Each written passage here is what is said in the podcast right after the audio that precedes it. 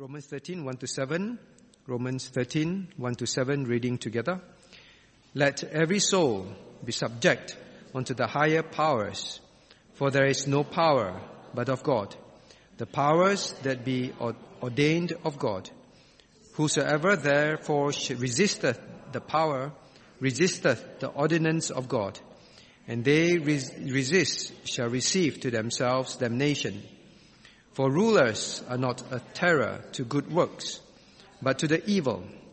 Wilt thou then not be afraid of the power? Do that which is good, and thou shalt have praise of the same. For he is the minister of God to thee for good. But if thou do that which is evil, be afraid, for he beareth not the sword in vain. For he is the minister of God a revenger to execute wrath upon him that doeth evil. Wherefore ye must needs be subject, not only for wrath, but also for conscience sake. For this cause pay ye tribute also, for they are God's ministers, attending continually upon this very thing. Render therefore to all their dues, tribute to whom tribute is due, custom to whom custom, fear to whom fear, honor to whom honor. May God bless the reading of His word. Let's turn to Him in prayer. A gracious, loving Heavenly Father, we thank you for this time that we can gather in your house once again to fellowship around your word. And Lord, we pray that you remove all distracting thoughts, all wandering thoughts, all tiredness, that we may be able to focus on your word. We also ask again for cleansing, for washing in the blood of Christ knowing, O God, we have sinned against you in words, in thoughts, in deeds, in many ways. So Father, we pray that you be merciful. We also ask that you send thy Holy Spirit to open our eyes, our ears, cause us to understand this truth that we may know how to order our lives on earth. We also pray for every group, pray for the facilitators. Lord, grant to them the anointing of the lips that they may speak forth your word with power, that it would be clear, your word will be understood by all. And Father, we pray for ourselves as we receive your word.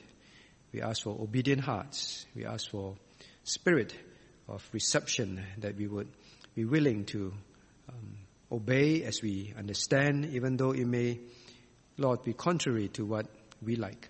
So be in our midst to bless richly. We ask and pray all this in Jesus' name. Amen. Okay, so look at your notes. We are continuing in chapter 23.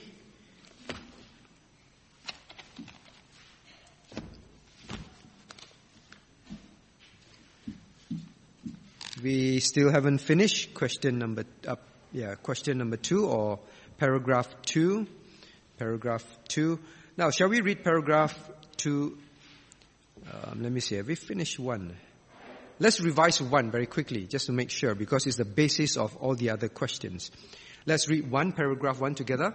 God, the supreme Lord and King of all the world, hath ordained civil magistrates to be under him over the people for his own glory and the public good. And to this end hath armed them with the power of the sword for defense and encouragement of them that are good and for the punishment of evildoers. Okay, so I think last week I asked, um, who ordained? Who ordained governments, magistrates? It's very straightforward. It is the supreme Lord and King of this world that ordains civil magistrates. Means as long as the any government in this world, whether good or evil, is ordained by God. Understand that? God is the one who put them there. Then you say, how come? How come God put evil governments in place? Now, when we reach um, question four, we are going to cover when there is evil governments, what should Christian do or not to do? Okay. But for now, we understand, we read very clearly in Romans chapter 13, it is God that ordained. Now, you look, you've been studying the Old Testament, right? Were there wicked kings? Bad kings? There were. And it's very clear, God is the one who put them up, right? Now, there were also unbelieving kings that were not good kings, correct? Not good. But did God not use them for his purpose. Hmm? God, now remember some of these unbelieving kings, because they were raised at that time, people like Cyrus, Darius, what did they do for God's people? They contributed significantly to the rebuilding of the temple, correct? They're unbelieving kings, unbelieving rulers, judges. But God would use them. So now I ask the question, see who remembers.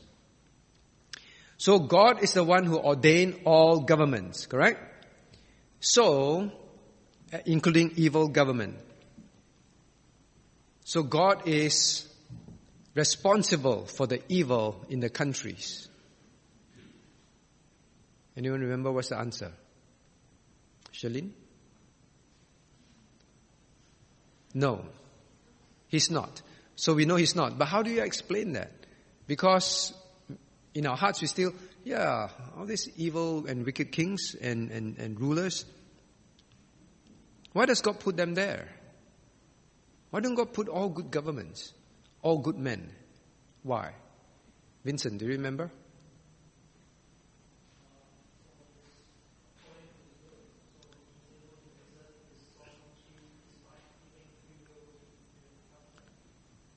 Exercise his sovereignty for his for his what for, for his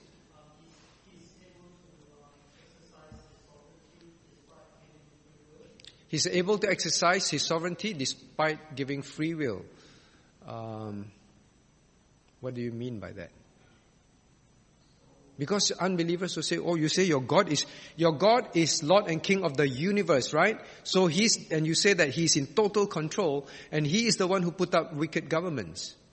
Because if he's in total control, means wicked governments are also put up by him. Because he's absolute. All, all authorities report to him. Sujin, do you remember? So how do we explain that? Oh, you wasn't here. Okay. Anyone? Howard, do you remember? No. Maybe my question is not clear. If God is also the one who raised up wicked kings. Who raised up Pharaoh? God, right? God raised up Pharaoh. God raised up Pharaoh, and when God raised up Pharaoh, I think because I asked Keziah the last time, if God raised up Pharaoh, was Pharaoh a wicked king? Very wicked, right? One of the pharaohs during Moses' time, he wanted to kill all the babies, right? Very wicked. Then during the children of Israel, when they were about to go out that Pharaoh, he was very cruel to the people, cruel slavery. So God is the one who raised Pharaoh.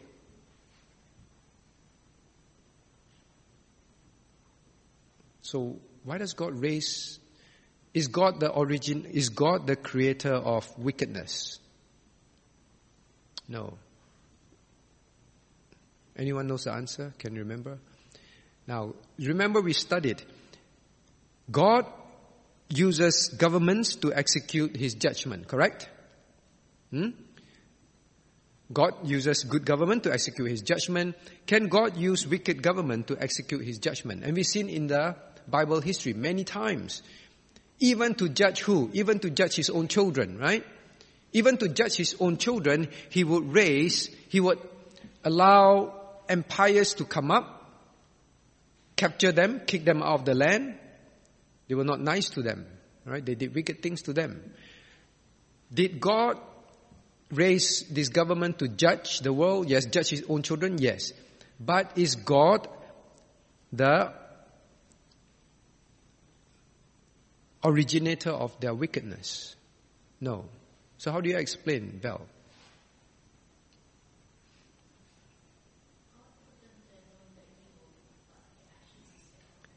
Yes, God put them there because God know that they will do this evil. Hmm? But their actions is their own actions. Their actions are their own actions. Alright? So, God, when God wants to judge people, even in this world, for example, in this world, using governments, God knows that these men will do certain wicked things. And God will use them to execute His judgment. But God does not go into their heart and make them do wicked things. Do you understand? It's just like God knew that Judas would betray Christ, right? God allowed Judas to do what Judas intended already to do. And God, being omniscient, knew that Judas would do that. And God did not stop him. But God would use Judas. But God did not go into Judas' heart and say, Judas, you, you must betray Christ. I'm going to make you betray Christ. Understand that? God does not go into the hearts of the wicked kings and wicked magistrates and make them do wicked things. God used them to execute his judgment. Hmm? But then you say, but good people suffer also under wicked government. How to explain that? Good people also suffer under wicked government. Grace, how? Because we struggle with these questions every day in our life, right? We look at the newspaper, certain countries, very wicked governments. You say, okay, I understand God can use wicked governments to judge, to execute his judgment. But then we say, but in those countries, good Christians also suffer. How to explain that? Why?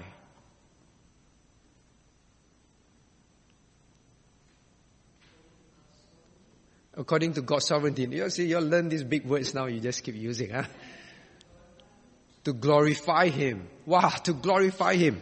Because you, we read here, right? God ordained governments for His own glory, right? So He said to glorify Him. So I ask you the next question. How can God be glorified? You know, God raised, God allowed these wicked governments to be raised. They execute judgment. They are wicked. They also torture Christians. Then you say it's to God's glory.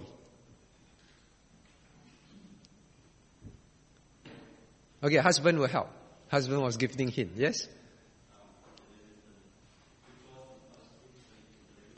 He, he draws them closer to him and he delivers them.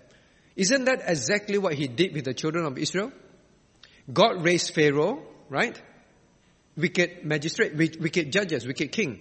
When God raised them, he used them to, he allowed them to bring cruel slavery to his people, right? What happened as a result? The people were, they told God, please help us. All this while they never thought about God, right? All these hundreds and hundreds of years, happily in the land, until their slavery became so bad, they cried to God, God, please help us, correct? So like Alex as a result, they were drawn to him. Now remember what is going to happen in the future. Can you think of a future where this is exactly going to happen? In the period of the tribulation. What's going to happen? The Jews will be, it's called the times of Jacob's trouble. In that time of persecution, the Jews will turn to God. Understand? So God does use it. And as a result, the children of Israel, before that, don't want to leave. God have to raise a Pharaoh that is so cruel, so unreasonable, that they say, God, I want to leave. I must leave. Please let me leave. If as long as they have a good life there, even slave but still good life, they will not want to leave. If they do not want to leave, then what's going to happen? Then there's no Israel, right? No nation of Israel. No nation of Israel, no savior. So did God use, raise, he said, for this cause I raised Pharaoh. But even in that, he will care for his people, protect his people. Sometimes God have to use this. Uh, the teens ask this question: Why does God allow temptation tra- and troubles in life? As you remember, Sister Yuhua say, without because very often through troubles, through trials, we get drawn closer to God. Correct? All right. So God, even though He raised wicked king, His His plan uh, will be achieved, even for His own people even for his own people. But he never causes these men to do wicked things. It is in their own heart and they do what is, what is in their own heart. That's why they will be judged by God. Okay? If God make them do it, then God cannot judge them, right? The reason why God can judge them is because they do what they want to do in their heart. God just did not stop them. Okay, so that's point number one. Um, God does raise. But look at point number one very quickly, last revision point. What is the purpose Besides, we say His glory and, and what? What is the other purpose? Look at point number one, for public good. For public good. Remember, government in the country are for public good. They may not be perfect, but they are still for public good. Is our government perfect? Is the Singapore government perfect? Is the Australian government perfect? They're not perfect. But still, they provide public good. Now, to this end, have armed them with power of the sword. What does it mean? To this end, have armed them with power of the sword means God put in them, put on them the power to execute, to punish, to punish you, Punish the weak evildoers and defend and encourage the good doers. Hmm? So remember that. Government punish evildoers and encourage the those that do well. So God put government for that purpose. Okay, very quickly, number two. So now we move to this point. To this point. Is it lawful, uh, let's read point number two together. It is lawful for Christians to accept and execute the office of a magistrate when called thereunto, in the managing whereof, as they ought especially to maintain piety, justice, and peace, according to the wholesome laws of each commonwealth. So for that end, they may lawfully, now under the New Testament, wage war upon just and necessary occasions. Okay, so here we enter into the next part. It is lawful for Christians Question number one, please look at your notes. Can a Christian be a policeman, lawyer? Can Christians be policemen, lawyers, judges, be part of jury duty, be politicians, um, and so on? Can or not? So obviously from point number two, can, right? Can. But what are the biblical um, support for that? Because some people feel that Christians should never be lawyers. Christians should never be policemen because policemen carry guns. Policemen kill people. Hmm? Um, Christians should not be in politics and so on. So, can or not? Here, they say can. Now, well, what's the, what's the basis, what's the first and foremost basis why we say Christians can be lawyers, judges, in government offices? Mabel, why? Because in the first place, it's not sinful. But how do we know it's not sinful? How do we know not it is not sinful? Because in the first place, Shalin. Yes. Because in the first place, point number one, we already read in Romans 13, God is the one who ordained magistrates. He ordained these officers that execute judgment, right? God ordained them for the world for good, for public good, for His glory. So if God ordained them for His glory, for public good, as we read in Romans chapter 13, He even tell us to obey them, then just on that principle alone we know it is not wrong for Christians to be, to be in these roles. So that is one biblical example. Um, now, what else? What else? Maybe I ask the second question. But what should you? So if you want to join, I want to be a lawyer. I want to be a um, minister in Australia or Singapore. What if there is nothing wrong then what should you be very conscious of and be prepared for? Just like any other job? Ben, what do you think?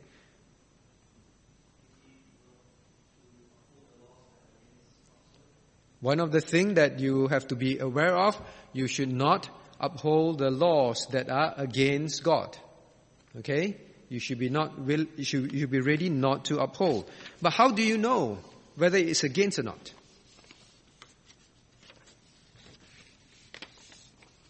How do you know it's against or not? Because many laws today say it is good. But how do you know it's against?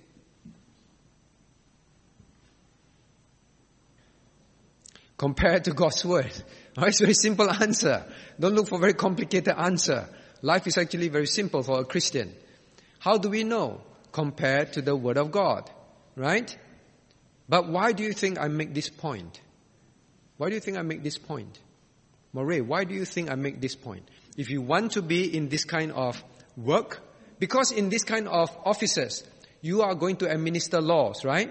You may even set up new laws, be asked to be involved in laws. You'll be asked to execute laws, execute judgment. So why do you think I bring up this point?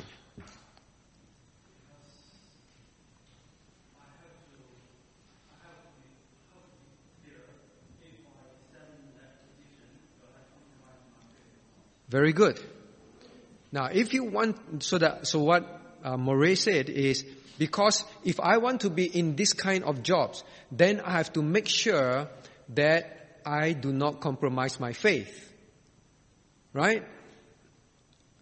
Now, if you want to take, if you want to be a lawyer, if you want to be a judge, a politician, a minister, um, people executing these things in public offices, you better be very clear about your faith.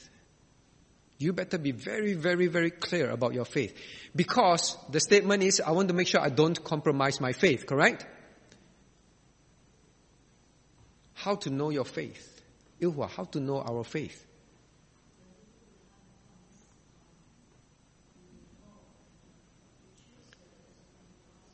When difficult time comes, you have to know, am I choosing according to God's word? Understand that. In this kind of jobs, if you want to stand for this kind of offices, you must know God's word very well. You better know Westminster Confession very well. Alright? Because it's going to test your understanding of your faith. There'll be so many policies, so many laws, so many things that you have to um, support or implement that if you do not know God's word, you will do things without and support laws that you don't even know. You're causing problems for Christianity. Anyone who wants to enter these offices better study God's word. And I think Westminster Confession of Faith is a very good place to start. Very thorough. If I do this, is it contrary to my beliefs? Now after so I ask you, is it contrary to a Christian belief to carry guns? to go to war, to join the military. Hmm? There are Christians who say we cannot go to the war, we cannot go to military. Or if our country goes to invade another country, I should not be part of it. If you do not know your faith, you, you do not even know to say yes, no, support, don't support. You don't know. Okay, so the first thing, if you want to take up this sort of role, make sure you know your beliefs thoroughly that you're not compromising. Now, i give you an example. This is what I heard. There's a government minister in Singapore. He's an Indian. He's an Indian. And you know, Singapore is a multiracial country, right? So, um, the ministers, they need to be very, uh, very um, aware that it is a multiracial country. Now, this minister was at, uh, was at an Indian event. Okay, it was at an Indian event, and he's an Indian. You know, so while while at the event, um, it's a public event, one of the um, temple priests went up to him and tried to dot a red dot on his head. You know, the the Indians would dot a red dot on his head, and what we heard was he told them no, he can't do it. And then he understood the significance behind it the religious significance behind it. So to him, I can be here. I can be here to um, support this event as a minister, as in a multiracial country. This is your celebration. I grace the event, right? But when it comes to the religious things, he's very clear what is the religious significance, and he do not take on the mark of other religions on his body. Understand that? So he understands where the line is. He understands. So if you are a Christian that does not study God's word, that does not bother about these things, now many of the things you study in the Old Testament, in the New Testament, we'll be doing DHW, these are all the things that are going to guide you. Understand that? What am I, am I compromising? Am I not? So you want to be in this line, number one, know your beliefs very well. Number two, you must know where to draw the line. That is what you must be ready for. Number three, what else? What do you think is? You must know your beliefs very well. You must know where the line is and you do not cross it.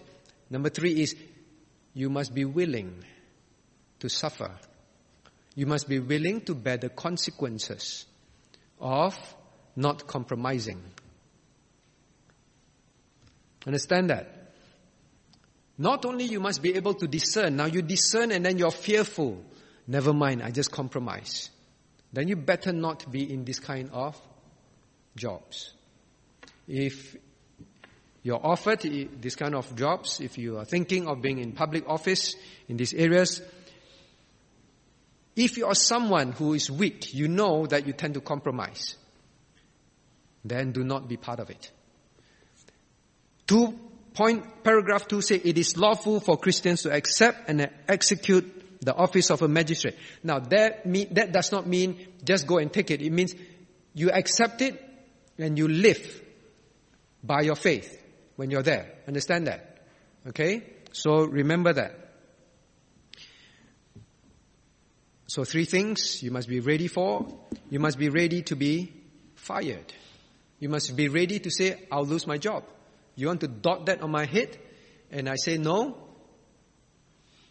Then maybe the, the prime minister may say, if you, if you're like that, then please don't be a minister. Please step down then he must be ready to step down. Okay? So you want to be in this area, be ready for that. Now, in other words, it also means this.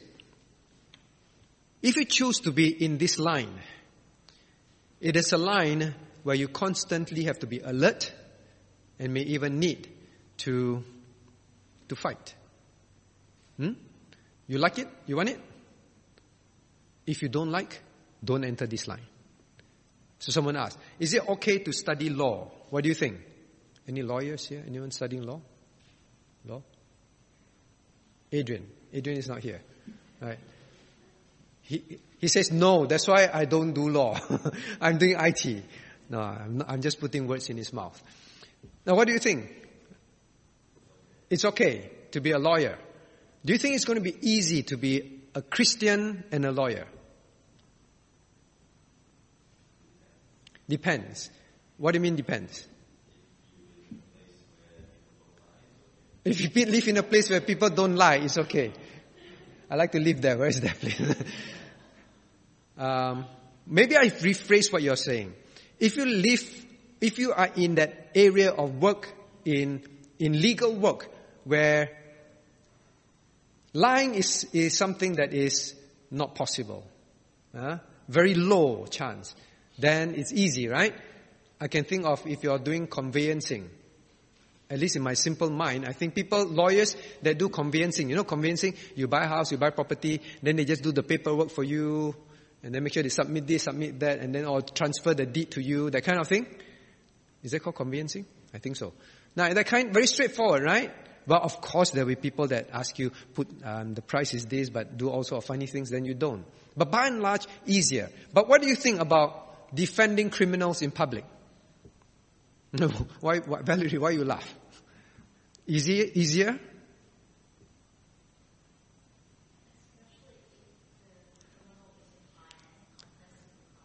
Especially if the criminal is a client and confess the crime to you.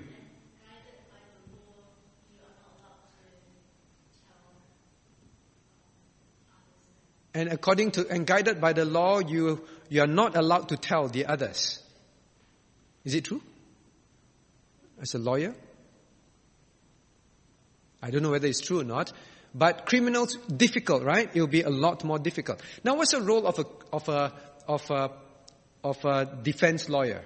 Hmm? Someone commit a crime, comes to you and tell you, hey, I'm going to jail. You know, I'm hiring as my lawyer. Please defend me. Do you understand? The defense lawyer's job is to keep you out of jail. Means the defense lawyer's job is to make sure that he will look at every possible angle of the law within bounds to defend you, right? To defend you. Or to lighten the sentence, correct? And even sometimes, I do not know, maybe I'm wrong. I would imagine even if they know you have committed the crime, they will, they will do their best to help you. Right? To help you to escape the law. Right? That's, that, that, that's their job. So, if you want to be a lawyer, you have to think carefully which area of law you want to go into, right?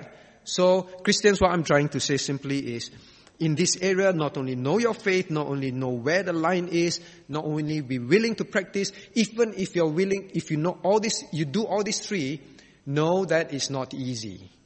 Just know that it's not easy. Okay?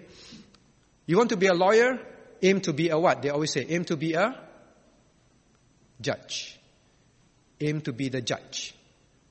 You can't be a judge without being a lawyer first, right? I think at least. Aim to become a judge. Because as a judge, you're supposed to execute judgment, correct? Um, you're not there to say, I must, def- I must die, die, must win this case for this client, right? You're there to execute judgment. Then you're in a good position to execute righteousness. Hmm? Then it's good. It's useful. All right. So, so um, um, someone asked sometime, and, and I think it was a parent saying, "Is it okay?" Well, just need to be aware of all these things. Now, but I also say that does it mean that you be a lawyer, join the government ministry, and then go in there to fight for every Christian principle, fight against um, the government's laws on any area that contradicts Christianity. Should you do that? We'll cover that when we reach point number four, I think. All right? Should you do that? Should Christians do that? Now, um, okay, so we covered this. Now, um, all right, so, so these areas are difficult. Just be aware but it's very, very good also. So don't think that I'm trying to tell you don't join. Because why? Point number one says it is for public good. It is for public good. Please join. If God's calling for you is there, please join and execute public good. Be a good public servant and do the right things. Okay? So it is good if God calls you um, to that area and you have a calling to that. So is it easier to be an engineer than a lawyer? What do you think? Who's an engineer? Howard is an engineer. No. You are an engineer. Huh? Pretend to look around. Right? If you didn't move, didn't move, I wouldn't have noticed you. All right. So is it easier to be a lawyer? Eh, easier to be an engineer than a lawyer?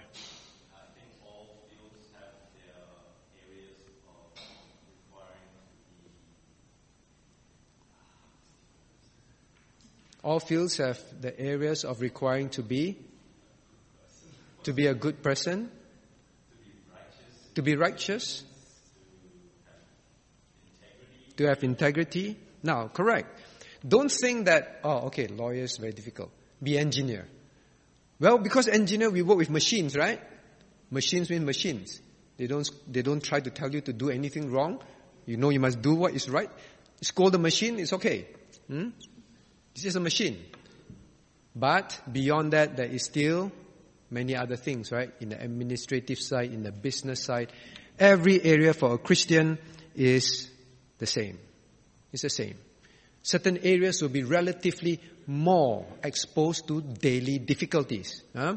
Yes, I would still say being an engineer in the sense your daily exposure to need to compromise may be lower than a defense lawyer, right? Okay, just be aware of that. So we shouldn't say, oh, it's all easy being an engineer. That's it. Because you still might be called upon to do, right? Famous company.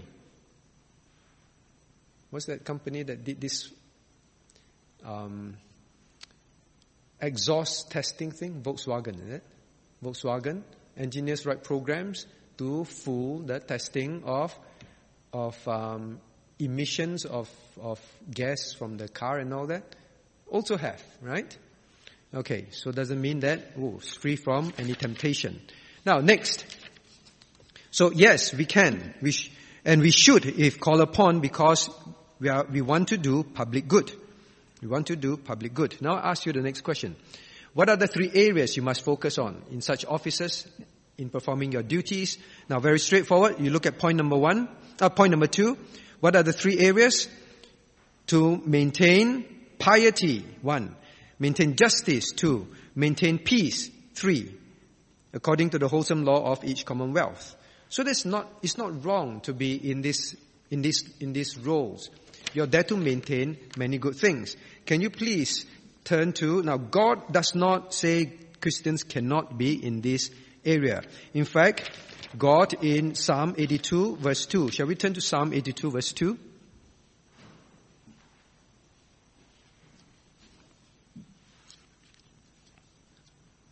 Psalm 82 verse 2. 2 to, no, 2 to 4. Shall, um, shall we read Psalm 82, 2 to 4 together? How long will he judge unjustly and accept the presence of the wicked? Defend the poor and fatherless. Do justice to the afflicted and needy. Deliver the poor and needy. Rid them out of the hand of the wicked. You see, God tells those who rule, do these things. Do these things. Defend the poor and the fatherless. Do justice to those that are afflicted. Deliver the poor and needy. Rid them out of the hand of the wicked. So here, God does tell us to um, do these things if you're in this area. Now, what about 2 Samuel chapter 23? Let's turn to 2 Samuel chapter 23.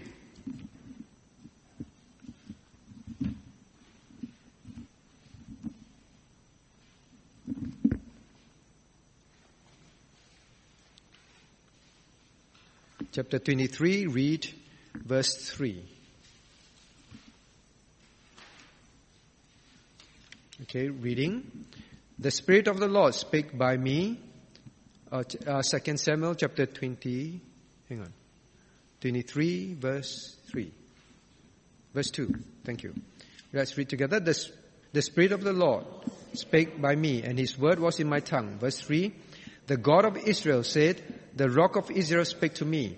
He that ruleth over men must be just, ruling in the fear of God. Now, does God say it is wrong to rule, wrong to be magistrates, wrong to be in the government offices? No. But the injunction is very clear. Rule justly and rule in the fear of God. Now you say, alright, all these things I'm not in the government, so it's fine. How many of you are managers in the office? Many of you are, right? You are managers in your office. It's the same. You're ruling your department. You're making rules. So rule justly and rule with the fear of God. Hmm? So remember when you execute your job, you say, oh, I'm not a government official, but as long as you're in position where you rule, rule justly, rule with the fear of God. So be fair. Don't, um, don't be partial. I like this person. Then I give all the good things to this person. You know, all the bad jobs I give to the other engineer. Oh, I like this person. I give, I give him good pay increments. That kind of thing, right? So God says, rule justly in the fear of God. Now, the next, um, all right. So we have some Bible verses how we should behave as as managers at the workplace, but especially those that execute the law. Now, so now this is the question that many people always ask: is it wrong for Christians to be in military service? Justify your answer. So here, God says you can take the office of magistrate and then to, ex- to wage war upon just and necessary causes. Uh, point number two. In the New Testament, we may lawfully now under the New Testament wage war upon just and necessary occasions. Now, okay, you want to be a judge, you want to be in government offices. What about if you end up in police force, in army? Or can a Christian even sign up to be in the army? No one's in the army. Eh? Oh, Colin, you were in the army before. How come you didn't sign on? Be a regular. Because that's, that's not a calling. Alright, that's the right answer. Not because, no, Christians shouldn't be soldiers. Hmm? Okay, so is it right? Can we? Can we? I lump all the three questions together. Question number four. Is it wrong for Christians to bear arms in civil law, in civil rules, civil roles? Policemen, soldiers, execute judgment. How? What about number five? What about Jehovah Witnesses? Jehovah, Jehovah Witnesses are against bearing arms. They're against joining the army. What are their justifications? Justify your answer. Now, these are very pertinent questions because well, I do not know about here, but in Singapore they are illegal. They are banned group, the Jehovah Witnesses, right? Jehovah Witnesses are banned in Singapore because they say we should not, Christians should not join the army. But you know, military is, military service in Singapore is compulsory. So it's a big problem. So they are banned group, they're cults. Okay, all Singaporeans, we have gone through military service. Have we committed sin? Should we have been like them? Right, so now justify answer. Can? Can, okay. So Ben say can. What is your supporting answer, for example?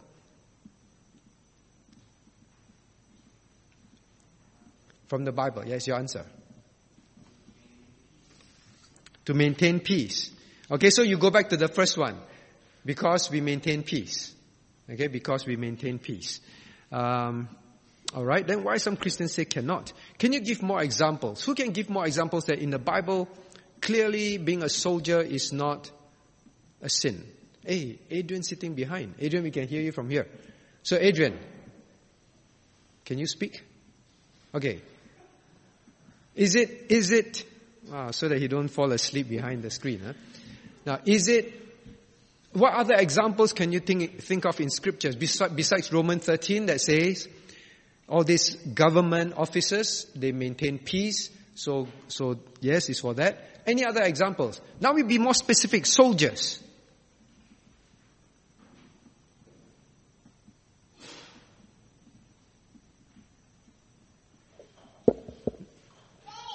Um, what about those in the New Testament? Yes. Any example in the New Testament? Uh, Joshua leads the soldiers to fight. Say again? Uh, Joshua? Joshua used soldiers to fight. No, in the New Testament. Oh, in the New Testament. Mm. Uh, because Old. Testament they say, oh, because it's theocracy, government, uh, God ordained them to fight, so it's okay. New Testament. Nope. Wow. Okay. I cannot fight that answer, no. Anyone? Can you think, pay, New Testament example where being a soldier is not wrong? Any? Yes, Moray.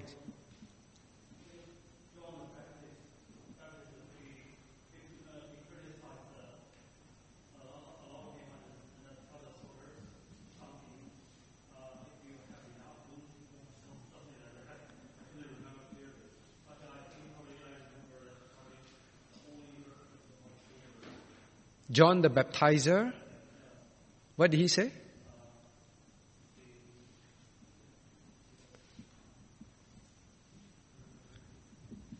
Maybe you're thinking, yeah, maybe you're thinking of the event where they say, if you have, don't, don't, if you have enough, don't go and quarrel some more about your salary. I think that's what you're saying.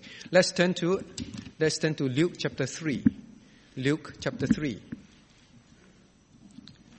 Now let's clear this up once and for all because there are Christians who secretly in their heart they never really knew. Is it okay? Not okay.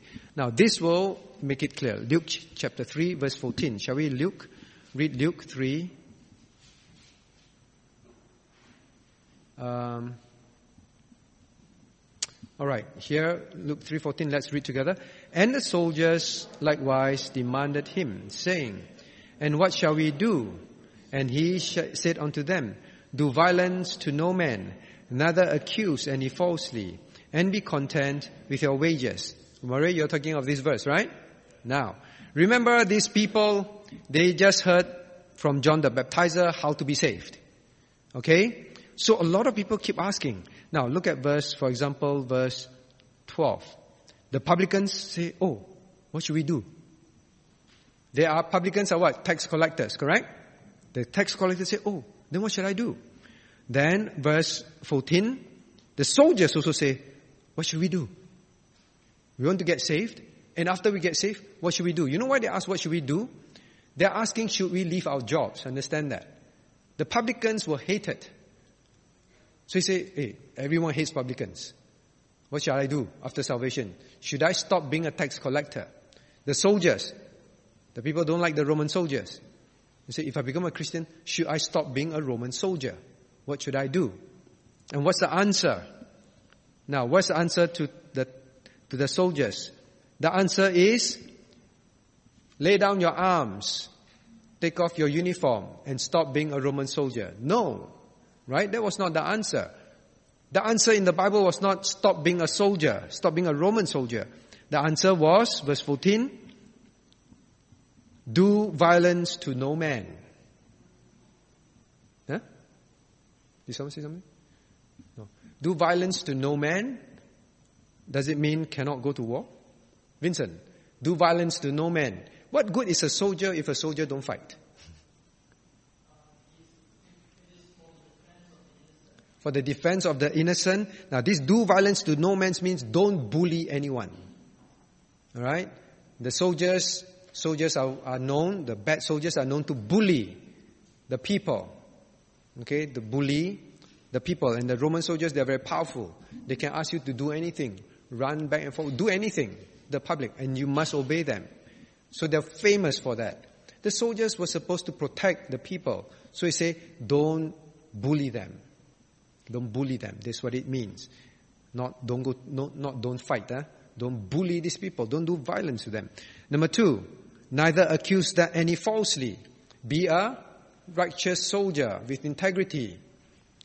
Now, some of these soldiers, to get their way, they will just falsely accuse people and then um, take whatever they want, right? So don't do that. Don't be that, and be content with your wages. Don't keep going on strike. I don't know whether they went on strike. I don't know, but why?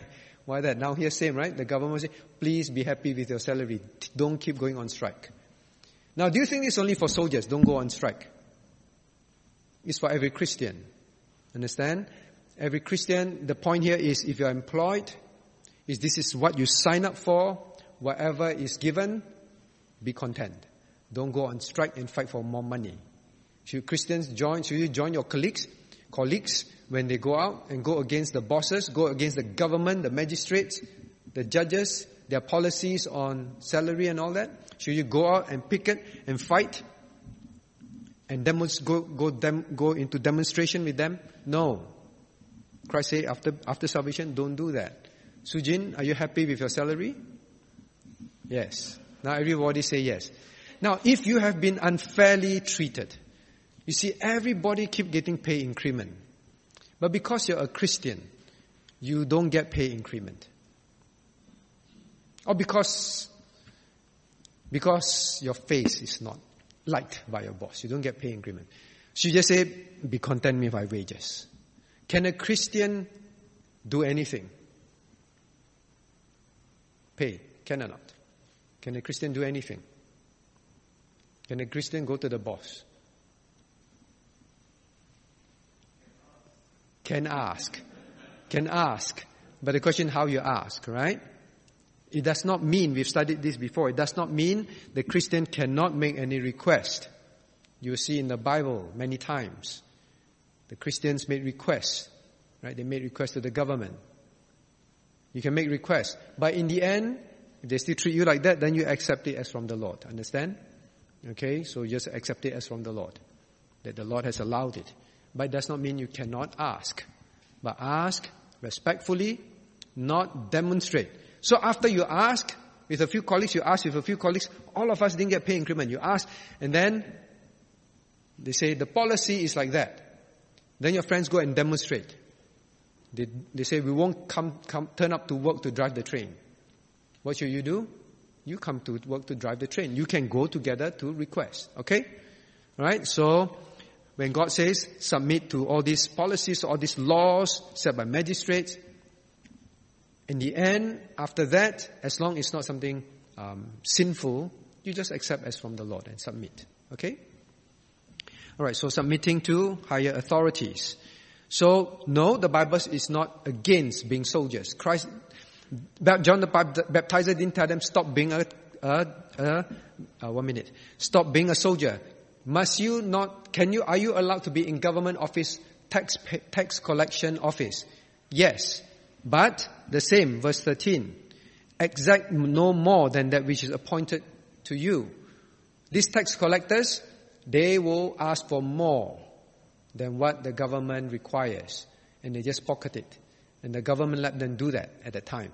That's why they're hated. Understand? You execute what the government, um, what uh, tells you to, that's it. So these are government officers. Not wrong. Vincent, you had a question?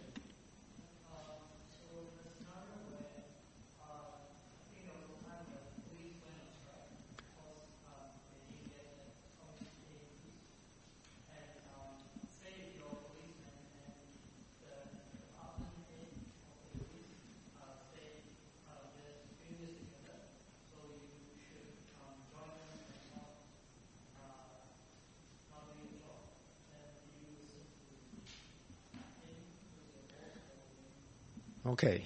Why you keep why you keep winking your eye when you're talking to me? I thought you're trying to trick me, huh? Are you tricking me? As you talk, you wink your eye. Alright. Alright, so he give us this trick question, alright? Now, the question is this. If I'm a policeman, and then your department head says, we are all going on strike. Okay, we're all going strike because we want to fight for more whatever. Okay, benefits. Then because he is your superior, and the Bible says, subject yourself to all authorities, right? So because he's a superior, and then he says, now you also, Vincent, you also cannot go to work today. Okay? So the answer is very straightforward. So should he listen to his superior? Mabel. He should listen to his superior and not turn up for work. Why do you say that?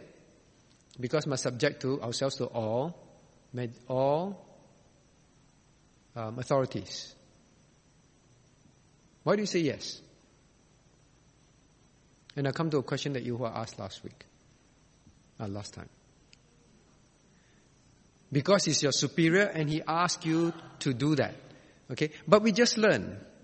We just learn, be content with your wages. Okay? If you made the request already, they are not content, you still be content. That's number one. But now the question is your superior tell you to do that. Now when your superior tell you to do that and you know it is the wrong testimony for a Christian, you don't do it. Can your superior fire you for not going on strike? okay, why is Colin thinking so hard? Can uh, in the hospital? Huh? Very ironic. They can. No, they cannot. Yeah, but they cannot fire you for not joining them to go downstairs and do a, and go demonstrating with them, or don't turn up or operate on your patient halfway and walk away. Right? You, they, oh, you operate halfway and walk away, you can get sued. But no, I don't, as far as I know, the, the government cannot fire, no boss can fire you for not going on strike with them, right? I hope so. Alex, is it true? They cannot. So why should you obey when it is something that is not lawful? It's not required. Understand that? So Yuhua asked a question the other week.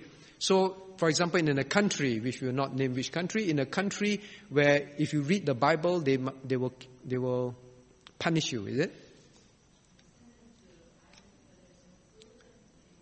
They will send you to an island with no food and perform hard labor if you read the Bible.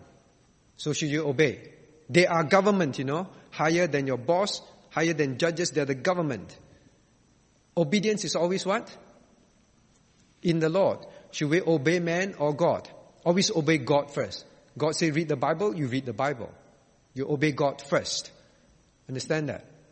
Okay? Now, if a government say if you read the Bible, we'll throw you into this island and no food and everything, should you read the Bible secretly? Murray? Oh, no, Sarah.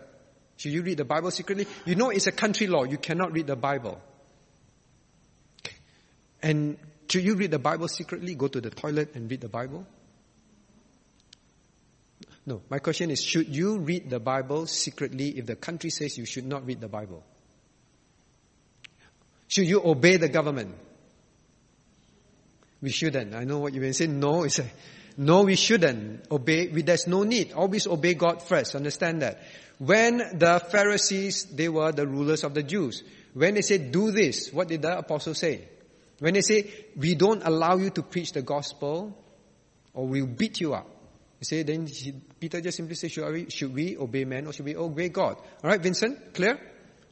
When it's not legal, you don't have to obey. When it's wrong for your testimony, you don't obey. In fact, I think you'll be a good testimony. The government will love you. Maybe more difficult question. Vincent. Okay, who's falling asleep? I must call their names. No one's falling asleep. All right, still Vincent then. Vincent, we are going to conquer another country, occupy another country. Vincent, get your rifle, suit up, we are flying out. Should you go?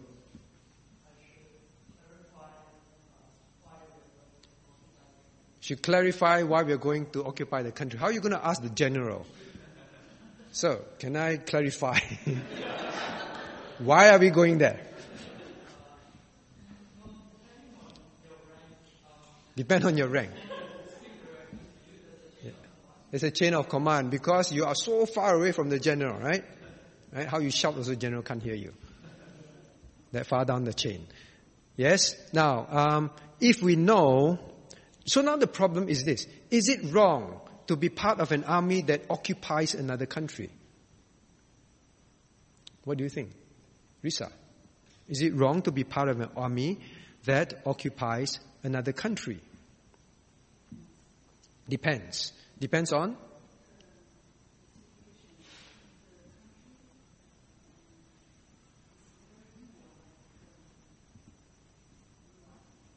hmm. Okay, let's not name names. Very country that is very Iraq. It All right, edit the video. A country that's very uh, evil, I mean, evil. So it's okay. I don't know how to lie. What still? Say it out. So is there Bible principle? Must be from the Bible. Is it wrong to be part of an army that's occupying another country? In the Bible. In the Bible. Now, can we turn to Matthew, um, Matthew chapter 8? Matthew chapter 8. Is it wrong to be a part of an army that is called to occupy another nation? Matthew chapter 8. Now can we read verses 9 and 10 together? For I am a man under authority, having soldiers under me. And I say to this man, go, and he goeth.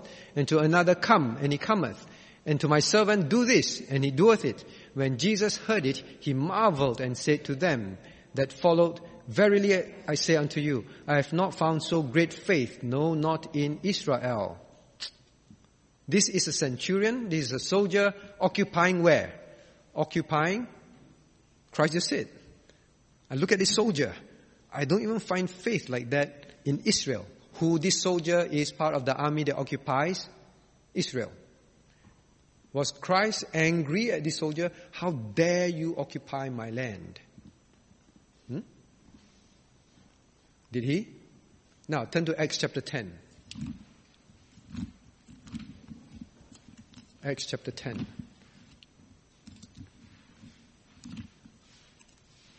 Verses 1 to 2. Now let's read Acts chapter 10 verses 1 to 2. There was a certain man in Caesarea called Cornelius, a centurion of the band called the Italian band. This is army, not, not rock band. Verse 2 a devout man and one that feared God with all his house, which gave much alms to the people and prayed to God always. It was called a devout man. Now in scriptures very often when it refers to the centurions who were Roman soldiers occupying Israel, they were not condemned. Right? They were not condemned.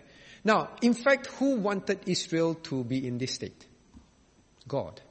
God already said, for your sins, this is what's going to happen to you. Hmm? This is what's going to happen to you. Now, I know your question. There'll be question, what about should, should we join ISIS? ISIS. These are evil organizations, evil armies. They conquer with wicked intentions, with, um, with um, certain, um, in certain ways and all that, which we do not, we know are sinful. So no, these are legitimate armies. Understand that? Legitimate armies of the world. Okay, so these are the difficult things. We just see in scriptures, God does not condemn them.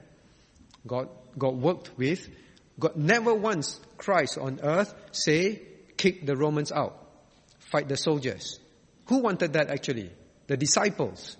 The disciples wanted that. And when Christ did not do that, many of the followers did not like him. We thought you're here to kick out the Romans. And then if you say that you don't do that. Okay, so remember that as far as we can see.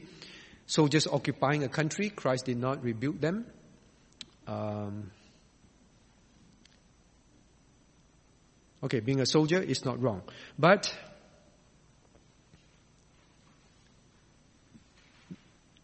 definitely being a soldier to defend, is it correct?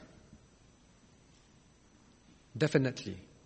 Luke, Luke 22 verse 35. Now here is that next question. Is it wrong to carry arms? Luke 22 verse 35. Luke 22 verse 35. Because I'm answering the next question. Um, arms. Question 4. Luke 22 verse 35.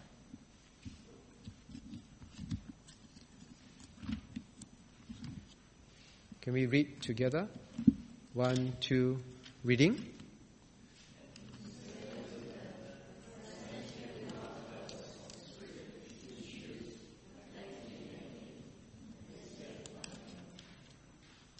Okay, Luke 22. Okay. Um, did I give you the wrong verse? Luke 22 verse 35 to. Okay. Now he says, um, l- let's read verse 36 also, I'm sorry. Now then he said unto them, But now he that hath a purse, let him take it, and likewise his scrip, and he that hath no sword, let him sell his garment and buy one. Christ tell them to go buy a sword. Arm yourself. You don't have, you don't have a sword? Go and sell something and sell your clothes and buy a sword. Did Christ ever say, no Christian should ever carry any arms? Here Christ tell them to carry arms. What was the purpose of carrying arms? Caleb.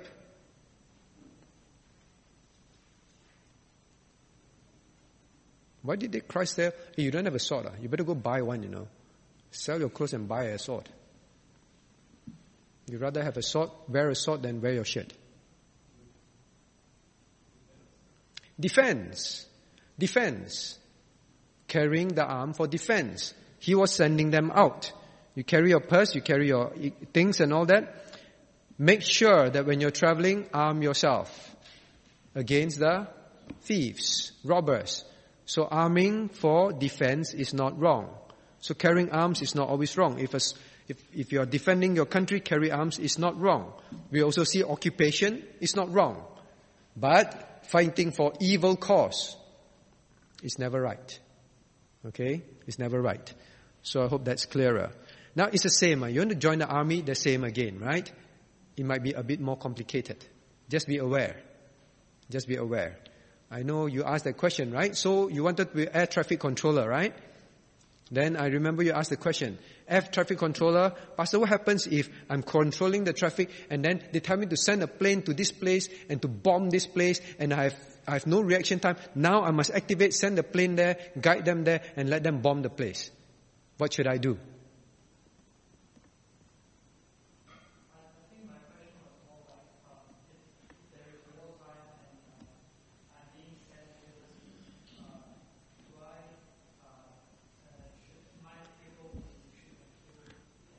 Am I able to shoot and kill the enemies if I'm sent overseas and then I control the plane, shoot enemies? Are you allowed to? Thou shalt not kill, you know. You must not murder. Now remember, is killing someone always, is killing someone always murder? Is killing someone sometimes defense? Because they are coming to attack you, right? If you don't kill them, they will come and attack you. That's a, so it's defense also. Now, that's why it's complicated, right? It gets very complicated, this kind of job. So if you want, so you're very happy they didn't select you? You don't have that headache now. You don't have to keep lying in bed and wonder at night, what should I do if that happens? Some jobs are more complicated. You got to know your faith very well and know where the line is. Alright, so defense is very clear there. Um, okay, so now next question. Now, what about what about this? Let's do Jehovah Witnesses, then we end. All right. So next week, then I will ask you: Can a Christian take another person to the magistrate court and sue the person? We cover that. But let's at least finish this. Jehovah Witnesses. So Jehovah Witnesses say cannot join army, cannot take up arms. What is their justification? What is their justification? Now, their justification, one of it is what you just studied in the book of Isaiah. Turn to Isaiah.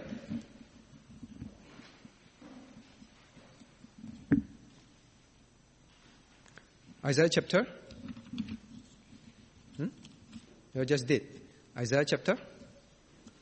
What do you think it is? Two. All right, two. Have you done that? You have done that, right? Isaiah chapter 2. Now, this is one of their justification, and they say, they quote this in their uh, official website, which is verse, verse, verse 4. Let's read. And he shall judge among the nations and shall rebuke many people.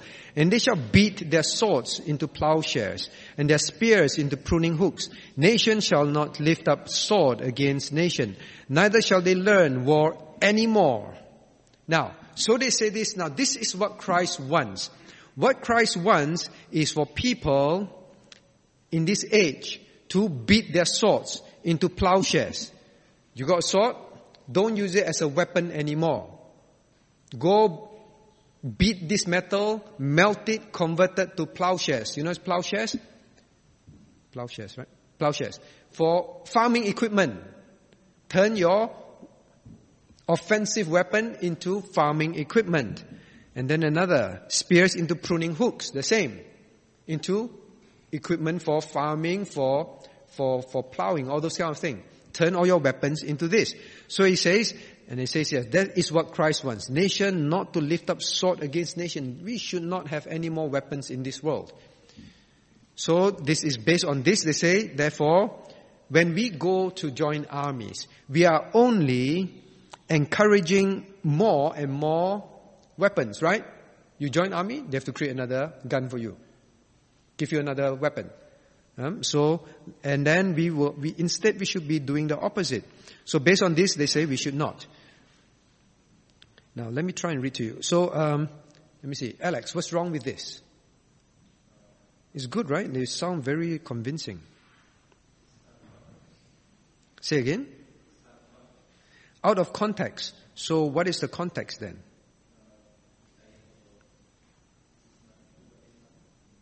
They were what, sorry? They were talk, this is about the end times. Yeah, and that's their point. This is about the end times. We are living in the end times. Therefore, it is our duty to make sure that we beat our swords into plowshares. Is this the millennium? I don't know. You ask me. I ask you one question, you ask me a question back. I won't fall for this trick. See, this is talking about the, is a question or statement? Yes, this is a, this is the millennium. Understand that. Remember the millennium is when Christ will rule. Now let me ask you when Christ rule, how many governments are there? We studied that in Isaiah recently. How many governments will there be? Only one government. What is that government? The Christian government. Understand? So at that time, it will be like that. Christ will say, no more weapons. I won't, I don't want to see any more weapons. All this will be converted into peaceful things. Christ will rule. That's why it's called, that period is a rule of peace. Understand? A rule of peace. Um, now let me read to you what they say. So they say, um, how will now God says God says all these things. They say, how will God accomplish His kingdom on earth that He prayed for? He said all these things cannot happen until the governments learn war no more. Isaiah 2:4. Isaiah 2:4. The nations will not go to war anymore. So learn war no more. You see, so they said, in order for the world to have peace, the governments must not learn to do war anymore. So they must fight against any of these, these armies, joining armies and all that, carrying weapons.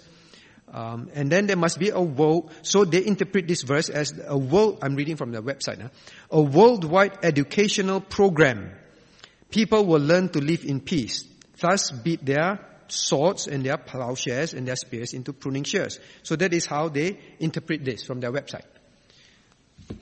Now, we know this is millennium. So what is the problem? Why do they interpret it this way? Young. Because they are often the problem with amillennialism and post-millennialism, right? And many of these are post-millennialism in their thinking. Post-millennialism is what? What is post-millennial? Fiona. Huh? Fiona, what is post-millennial? Post-millennialism. Post. Husband wife can discuss. What's post-millennial? Because don't know, as the husband, right? The Bible say.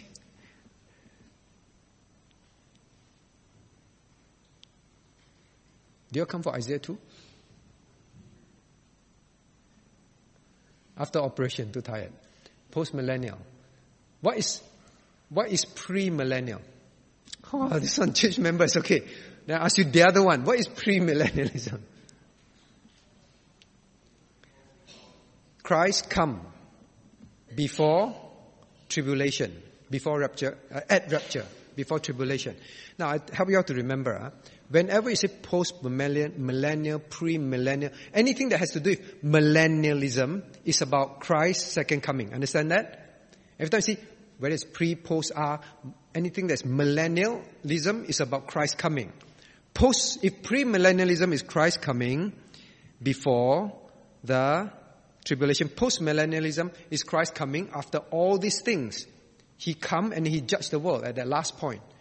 So the whole problem with the wrong eschatology, now you know why we are Bible Presbyterians. Now you know why we keep teaching you, we keep emphasizing, we keep making sure you understand, you join church membership, we ask you. It's very important. When you don't, you will become cults like them. And then you become to, you become, you may not call yourself Jehovah Witnesses, but you will begin to push this agenda of world peace. Because the wrong eschatology, which is post-meal, means Christ come right at the end, not before tribulation. It means that now we must make the world like the millennium. We must make the world today into the millennium period, so that at the end of this millennium, Christ will come. That's called post-millennium. Post-millennium means Christ come at the end of millennium. Christ come at the end of millennium means now we must have no pruning hook, eh, no sword, no weapons. Understand that? That is the whole problem with wrong eschatology. So the the Jehovah Witnesses, problem is that eschatology has resulted in them teaching false cults, um, beliefs because of that. Is eschatology important? very important. It affects so many things. It can affect you into fighting for world peace. There will not be peace until the millennium when Christ is the ruler on earth. Understand that? Now to then, please don't go around and insist that people must not take up arms. Okay? So that is, I hope you're clear in your heart, the justification. Um, okay, so we will cover the next question the next time round, which is Can a Christian take another to court to sue him? You do business. Okay. Someone borrowed money from you in church. A lot of money. $50,000. Then after that you ask, you say, time, I need the money, pay me back. He said, I refuse to pay you. Can you take him to court? You do business with another Christian partner. Another Christian refuse, owe you money. Refuse to pay up. How? Can you bring him to court to sue him? Hmm?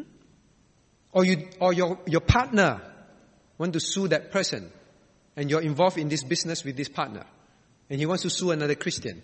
What should you do? Christians and the magistrates, can we go to court? Let us pray.